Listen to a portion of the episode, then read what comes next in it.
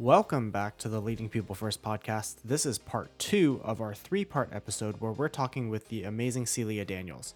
If you haven't already listened to part one, go back and listen to Celia's story and what she's gone through in her journey to get to where she is today. In this portion of the episode, we'll be talking about corporate diversity, equity, and inclusion, and the importance of allyship and community activism. Now let's dive into part two of this episode. So one of the first topics that uh, we really want to focus on is your work in corporate engagement and D E I. So why don't you tell us a little, you, you know, you touched on it a little bit, but tell us a little bit more about why it's so important, um, why D E I is so important in the workplace, why this education in the workplace is so, is so important. Right. Um, I, this is one of my favorite topics because I remember I did an experiment which was very unusual. So after my uh, my last job, what I did was I, I I I took my resume and I put my name as Celia, and then there was always Daniels in my resume because I have twenty-three plus years of experience working in the industry. Um, so I didn't want those experience to go wasted, and I took my resume with me and I went as Celia.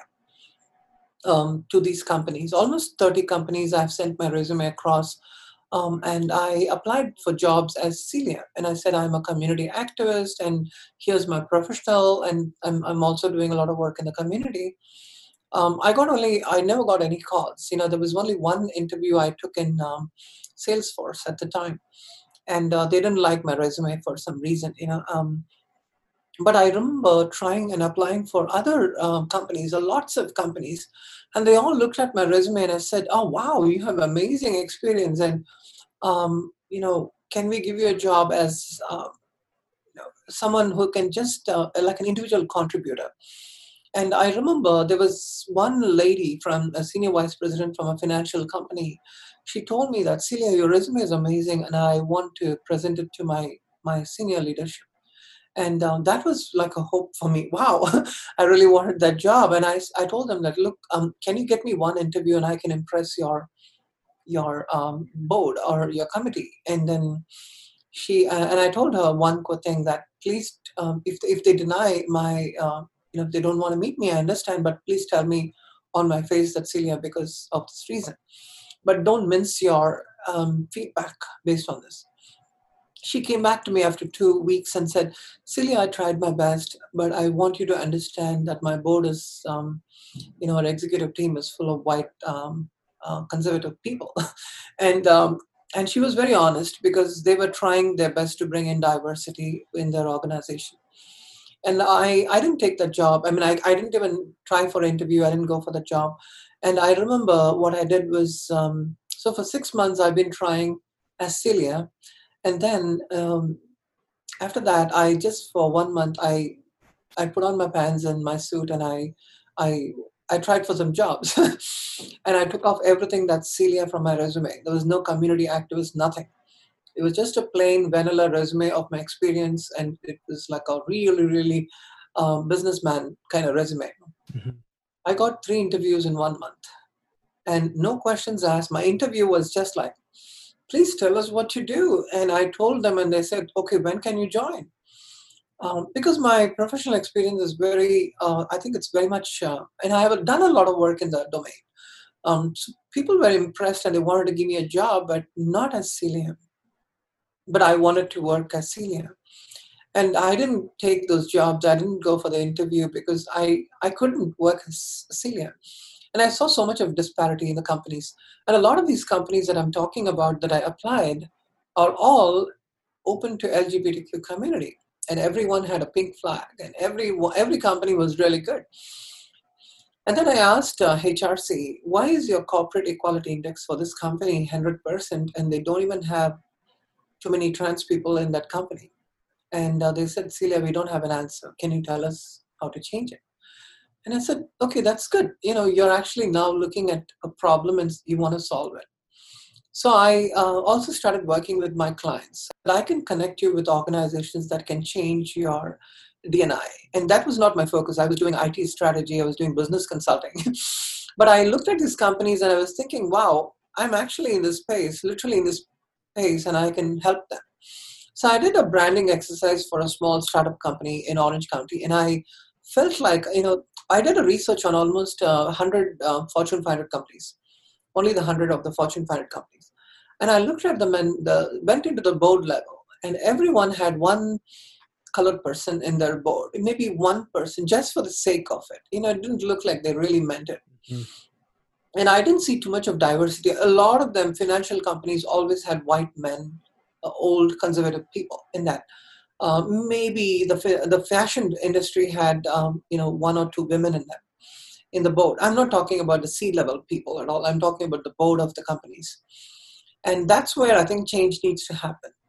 Because um, I was thinking the, the change doesn't happen at the C-level because C-level folks are just wanting to make their money in, in the Wall Street.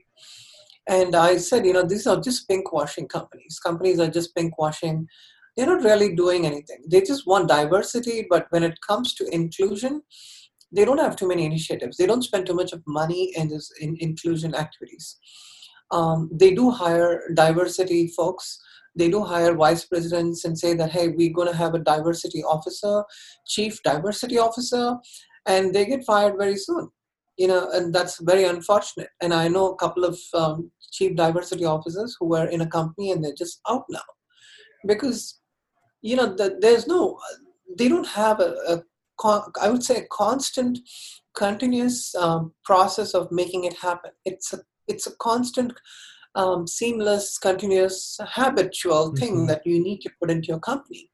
It can't be like a one-time activity. You know, Black Lives Matter, okay, blah, blah, blah, we're going to hire all Black people. Doesn't work that way.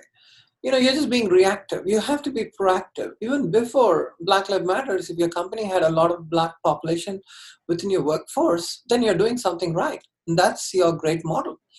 Now, another thing that I'm uh, I always talk about is integration. Um, diversity and inclusion, and diversity, equity, and inclusion is fine, but I talk about integration. Now, what is integration, and how is it different? If you are um, going for coffee and you're just, you know, telling your trans um, friend, hey, um, you're my company, uh, you know, glad you're joining. So we go to, we go for coffee. Uh, would you like to come? And the person would say, wow, I feel included and I'm happy. So they will go for coffee. The next day they'll go for coffee again because they'll say, hey, we're going for coffee. Would you like to join us? Sure. And then they forget calling this person for the next two days. Then what happens is um, they have not put a process in place. So the person doesn't know that they have to wait for coffee or, you know, who is going to call them for coffee. They're just waiting there. And that's how trans people feel sometimes. Because many times what I've known is um, there is always this um, reactive way of doing things.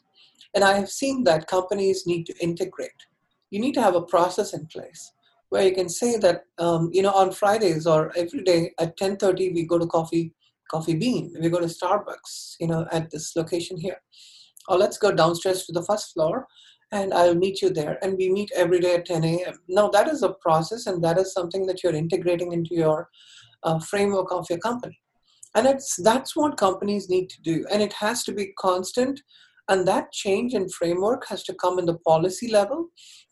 It should come in the H R and policy level. It also has to come in the legal level and also the security level of your company, you know, when you're putting those uh, process together. So I think companies need to bring in those policies and create this change, not just include. Include is like, yeah, yeah, come over. Include is very reactive.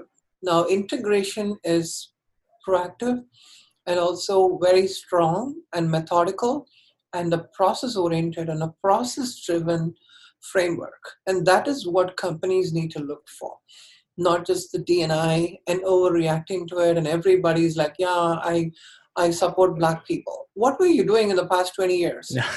Right? What, what are you doing? And that's my question. You suddenly don't wake up and say, I've been supportive to Black friends. You know, that's, that's a shame. I know you are I'm trying to be good, but that's basically what you should have always been doing. Um, You can't just suddenly wake up and say, oh, no, I think there is a problem. But if you don't know, you have to be willing to learn also. Yeah. So some of the things that I've been doing is, you know, learning about the systemic uh, discrimination for four hundred years and, um, you know, speaking up against people who are saying marginalizing the Black community, marginalizing, marginalizing the transgender community. standing up and speaking up for them. You know, that's when, um, and building allyships within these companies is so important, actually. So D and I, uh, you know, activities are great. D and I initiatives are great. The E R G groups are great within your company. But at the same time, you also need to start thinking about allyship too. So when you have these programs, make sure that people who are, if you have an L G B T Q um, uh, meeting, what you want to do is invite people who are interested in being supportive to L G B T Q meetings, people also in the meeting, mm-hmm. because they can be a part of the meeting, and it should be for allies also, not just L G B T Q folks. So when you see your friend John or Smith or someone sitting next to you and they are just your allies, you feel so encouraged. Because tomorrow, if you're getting bullied in your meeting room, and if you're kind of de- you know, marginalized because you have a great idea and someone is just stealing your idea, your friend John or Smith is going to stand up and say, hey, uh, this is Celia's idea. And they're not going to, you know, put you down. They will stand up for you. And that ha- that's the sim- same thing with uh, a Latino community, uh, Pacific, Islander Pacific community, veterans, women also, right? It's um, so it's so important that when we are allies, the D and I group in a company, I, I believe they are like holding hands, to, you know, standing next and holding hands um, to each other. And when something happens to one group, they are moving forward and trying to help them. And that's how I look at it. You know, it's like a chain where you're just moving forward and also dragging them along with you. You're saying that I know you're struggling and I will walk with you. And there are times when I can't walk myself and you're going to drag me and you're going to pull me and say, Celia, I understand the trans community is going through difficulties. So I will I will walk with you. I'll drag your hand, walk with me. D and I groups need to have those, those kind of pictures in mind and create such a huge change, you know, proactive, always be proactive and uh, be innovative in your D and I groups too. You know, it's not just a bunch of policies, but put ideas, project ideas, project creativity and say that, hey, with, when the more the diversity, the larger the creativity. Uh, I read a le- recent article in uh, McKinsey's research. It looks like every company wants to talk about diversity, but when it comes to inclusion, the companies are kind of stepping back a little bit. You know, they're like a little shy there.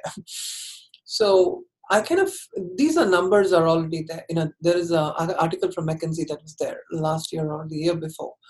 Um, but that's where I think change needs to happen in the D and I circles.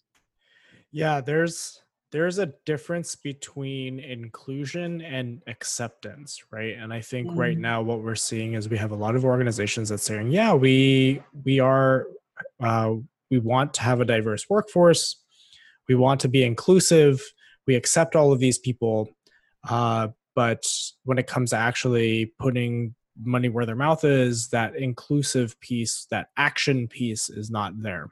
Something I've said yeah. in the past is, um, you know, th- this is not a moment, right? Mm. Um, gay pride in the summer, in June, July is not a moment. It is a movement. It is something that we have to continually progress and integrate into our lives and get and and into our minds, right? We have to change our mindsets, right? Black Lives Matter is not a moment, right? We have these protests. They seem like specific points in time, but they are mo- complete movements that we need to progress and we need to change. That is what we're fighting like for. Yeah. Um, you know, so, I, like that. Yeah. I mean, it, you know, you look at uh, also, as you just said, where we, we need allyship, right? mm-hmm. If we, the one of the reasons why, again, well, I'll go to the Black Lives Matters movement is so taking hold such so strongly right now is because it is a group of individuals who are not Black, who are also standing up and raising awareness. Normally, if you have groups that are either underrepresented or mar- uh, or marginalized or disenfranchised groups, and they make, you know, they start shouting and saying, this is not okay, it's very easy for people to look at them, lump them in that group, whatever group they're in, and say, oh, you're just complaining because that's just like your, it, that's your group. But mm. if you start bringing more focus and a spotlight with other voices to lift those groups up, then that's when you really start looking at it at a bigger picture and you say, wow, yeah, this is, this is bigger than it is. So, you know, going, going back to that integration piece and, and making this a sustained movement, I mean, how do organizations really integrate the L G B T community and employees? Like, what do they do besides, you know, creating these processes? Like, what does that look like? What, what, I, I'm curious what that looks like uh, based on your experience. Yeah, um, so I have uh, spoken to a lot of organizations as to how do you implement your D and I model. And uh, I think fundamentally it has to start from training and education.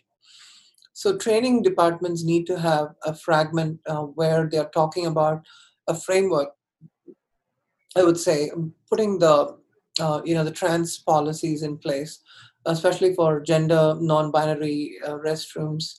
Um, you know, there are a lot of um, ways in which you can bring in uh, different ideas.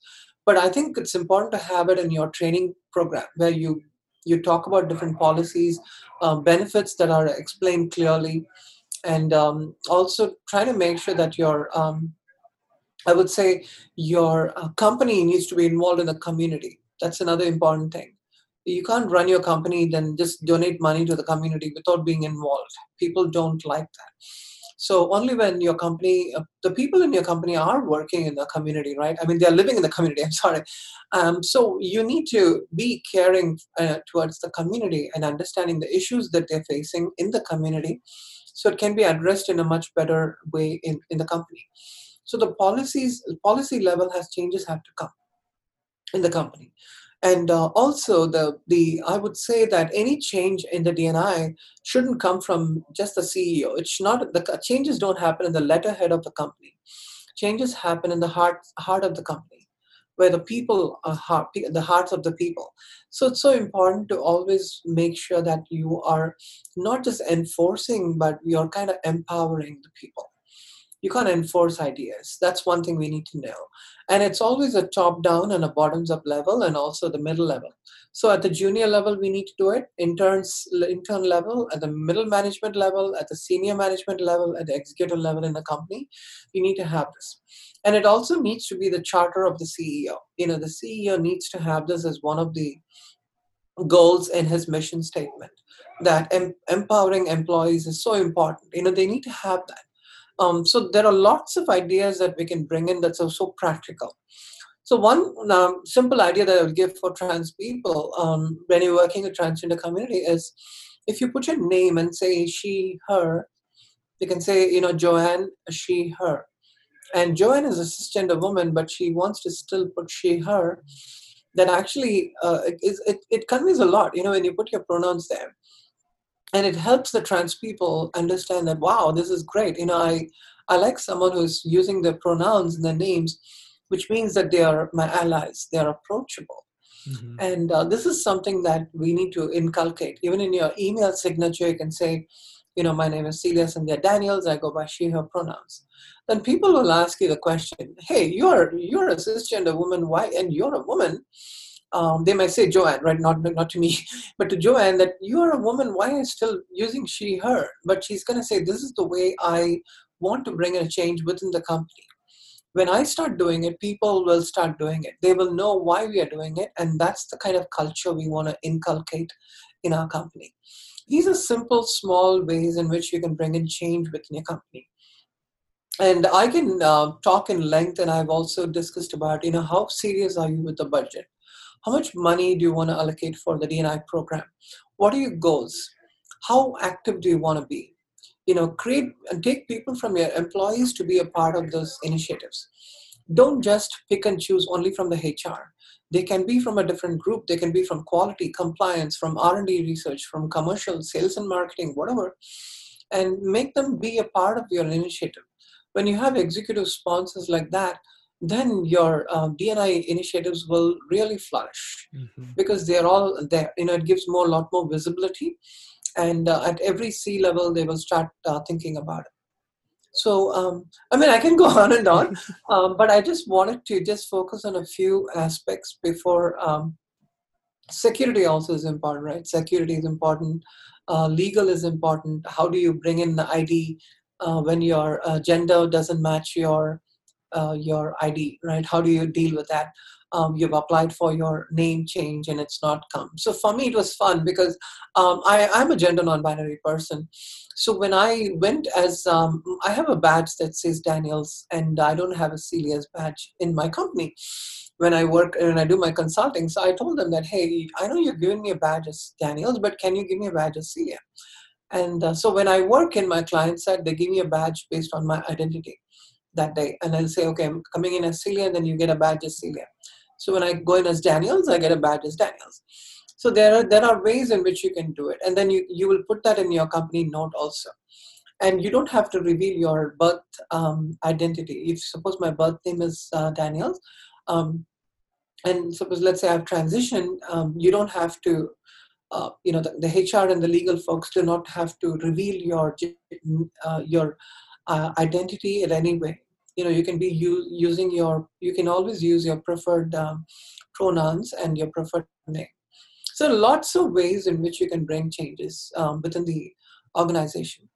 But I think the, the most complicated one is the transgender community, where you have gender identity issues, you have the past certificates, your you know credentials that you've worked. Everything is going to be different on a different name, and your identity is going to be changed. So um, at all levels, and also the uh, medical benefits will be different for trans people. So there's so much of areas where companies need to make changes. And that's why some companies are like, no, I'm not going to really care about it. Um, so companies that have really been active and, uh, you know, taken a needle, moved the needle are the companies that are really, really creative and are really uh, doing a great job. Yeah. Well, um, that, you know, that kind of triggers in my mind, um, you know, inconvenience is not an excuse to not be inclusive, right?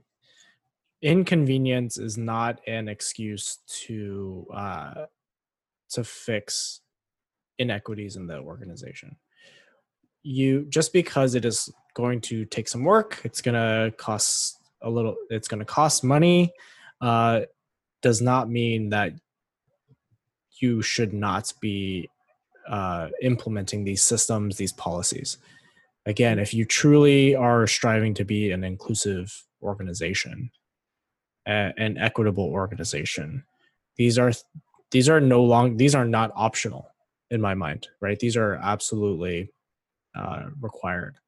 So, yeah, a lot of a lot of great uh, information, and and I know that you have a lot more. So, um, you know, well, as we talk more, um, or as, as we wrap up later, um, we can share more of the resources that you have. Yeah, absolutely.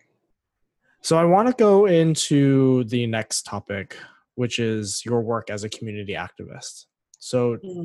tell us what you're working on, what what areas you see as uh, areas that, you know, all people every day can start um, contributing to their communities.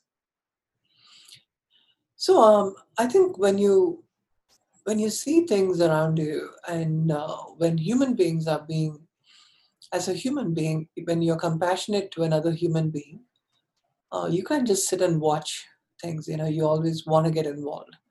I'm one of those people who want to stand near the manhole when water's flowing and stand there and say, hey, don't, you know, there is a pothole right here. Uh, you want to be careful. So for me, if I know that there is a danger, I want to go there and stand and tell people that, hey, there's a danger here. So being cognizant of the fact that people are struggling and how do you change it, it kind of came into me because of my parents. Um, while we were kids, uh, my parents were always helping the, um, the uh, underprivileged community back in India. And I remember uh, going and standing and playing guitar uh, and then inviting kids and giving them candy while we called the parents and checked their eyes. And my mom used to do that. Uh, my dad used to talk to people. And as a family, we did a lot of things. And that's what is in me uh, today. You know, that I, I have the same kind of uh, uh, thing going on in my life. And uh, I remember after uh, the, the, the news clipping that came out uh, after my first story in Simi Valley, Um, it was a little bit discouraging, and I was thinking to myself as to what do I do to change it? You know, what can I do? You know, what can Celia do? I'm a brown person in a very strange place, and I really can't do much here. You know, nobody will listen to me. But um, when I started projecting, I started talking about my life itself, um, which was actually one step up. Uh, it kind of gave me an opportunity for people to, hey, Celia, we want to hear your story.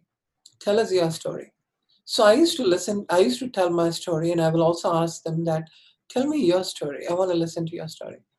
And they said, oh, I lost my daughter uh, recently in Santa Barbara in a shooting. And I was so um, compassionate to that. And I said, can I stand up for you? Can I stand with you uh, when you're holding the board that my daughter got shot? So I was standing for gun violence. You know, I was standing, my daughter actually lost her friend in, in the borderline gun violence. So I became, uh, I would say, you know, a gun control activist, and I was standing there in those lines and fighting against that. When I saw the kids being locked up in uh, in the cages, it was heartbreaking to me because as a child, I was abused by my uncle and by my cousin. And when I saw these children were also being abused in those places, my heart just went out because I could relate to it. You know, when you're completely in the clutches of these people and they're monsters, you know, they, they try to do that to you. You can't do that to little children that way. And it's such a bad thing to do. You know, my heart just went out, and I stood for that. And I stood for uh, a lot of things that was going on, and especially with the Black Lives movement. I did talk about it in the beginning.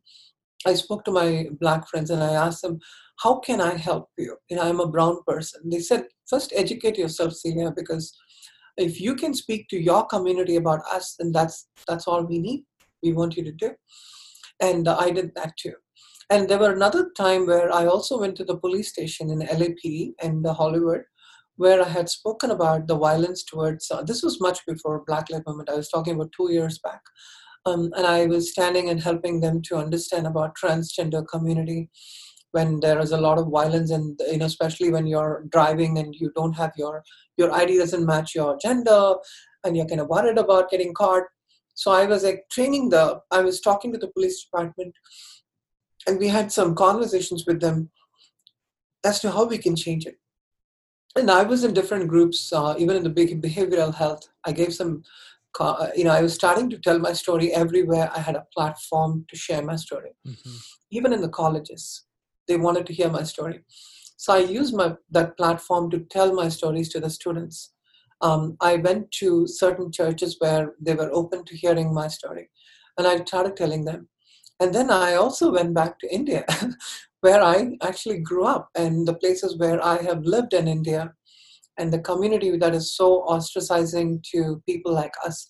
So I went there, and I also started meeting some of the Hijra community, actual Hijra community.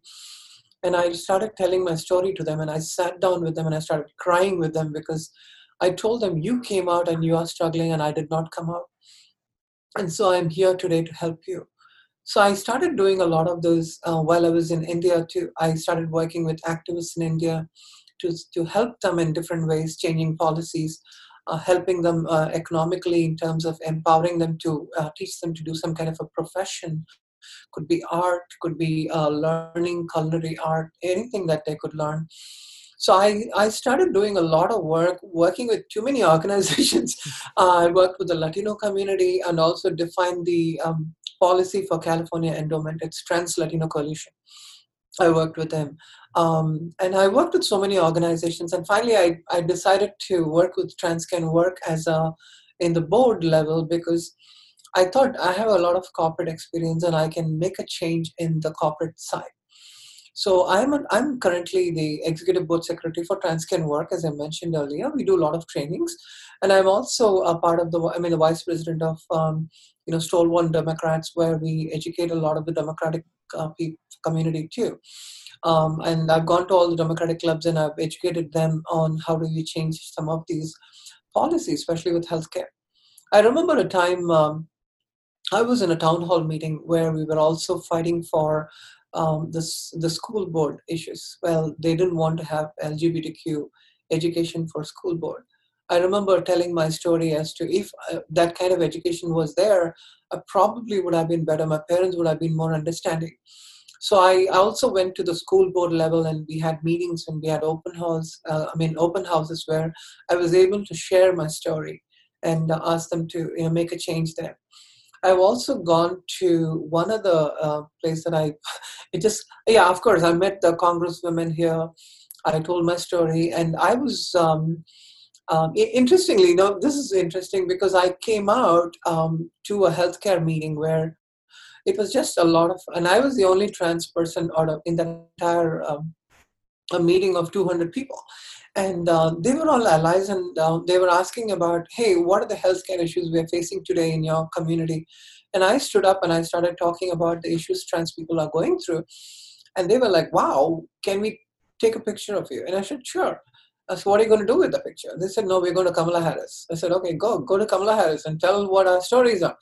So the, this was like two years back, and they took my picture. They actually made a collage out of it, and then they went to Kamala Harris and said, hey, these are all the issues we're having in our community, and how can we change it? You know, what is your position as a senator? A lot of things, uh, you know, I had done. And uh, I also got a human rights uh, award from H R C uh, in two thousand nineteen, where they gave me an award for my community service. So I didn't, I didn't want to be a community, um, you know, activist, but it just, it just happened. And uh, it's, I think when you are concerned about the community, it just comes as a part of who you are. Yeah. And so, um, you know, I, I've done a lot of work in the community, worked with different groups. Uh, but I, the most I enjoy is uh, always uh, educating students, because my daughter is twenty years old, and, uh, you know, she accepted me in twenty-five minutes. um, when I came out to her and, uh, when she was fifteen years old. And I want to educate the younger generation, because I think they are the pathways for our future. You know, I don't want to just build monuments for ourselves, and we just want to give them a pathway, help them educate so that they'll be compassionate leaders tomorrow. And that's what I saw in my daughter. And because of my daughter, my wife also changed. You know, she was like, wow, if my daughter is able to accept her father, why can't I, why am I having a hard time accepting my husband? You know, that changed her. And, um, So a lot of activi- activism I, I did also during COVID time. More than twenty-five podcasts I've done uh, both here and in India. It's so easy to sit in a call and talk about it. And also uh, a lot of organizations call me and ask me to educate. How do you implement D and I processes? So I've been doing that as well.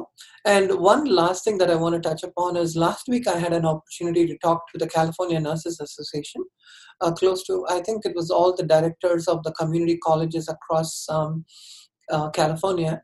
And uh, they were on a call, and I was talking about how you can bring a change in healthcare system, you know, from the provider, payer, um, pharmaceutical companies, and also policymakers. And I put a four P, and I explained to them, and I shared some of the challenges that they are facing, for the trans community is facing. So a lot of work. I mean, I just constantly find opportunities everywhere. And uh, I am in a group of uh, thirty, forty, um, I would say, therapists in our community, where they added me to that group. And I'm not even a therapist, you know. I in fact need therapy. I told them, you need to give me therapy. Why am I putting you in all these groups? Why are you putting me in all these groups? I said, no, Celia, you have a lot of wisdom you want, it, want want to learn from you. So I did that too. I connected them with my support groups. We started a couple of support groups and called it Fluid. Um, and we changed the support group that was actually called P FLAG uh, originally in Simi Valley, the church that I came out. And now we call it as Fluid, where we have an entire spectrum of, you know, gender non-binary, trans, uh, L G B T Q, pansexual, transsexual, I mean, pansexual, um, bisexual, any kind of sexuality. We don't care. We just want you to be in the L G B T Q spectrum, and we are there for you. And that's how we kind of created these uh, support groups. And people are still coming. Even, in fact, tonight I have a support group. Uh, you know, I'm part of the support group, and I love, love, love talking to my the parents whose children are coming out. Um, so my heart still goes out to what I'm doing. I hope I have the energy to keep doing what I'm doing. I mean, it's just going on. I, I'm still helping uh, some of my trans folks in L A P D too, because they're also having a lot of issues that um, they spoke to me about.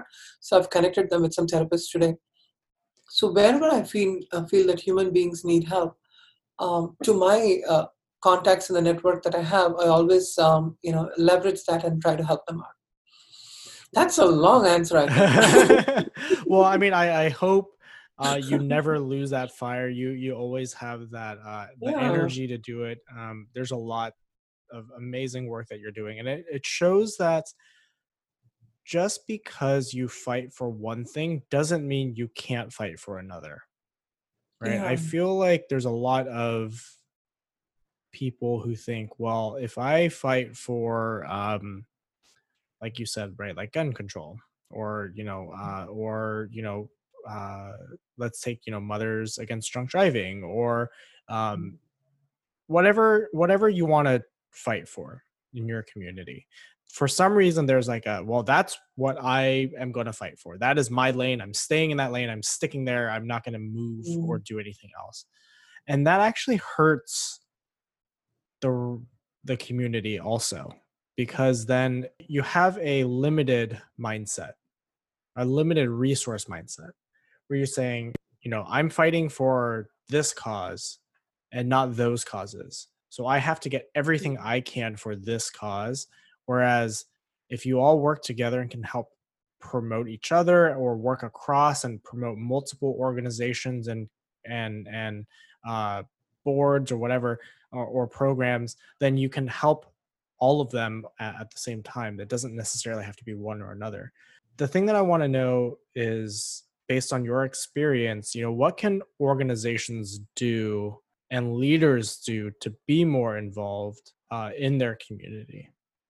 That's an amazing question. And um, I'm always fascinated by the leadership in an organization.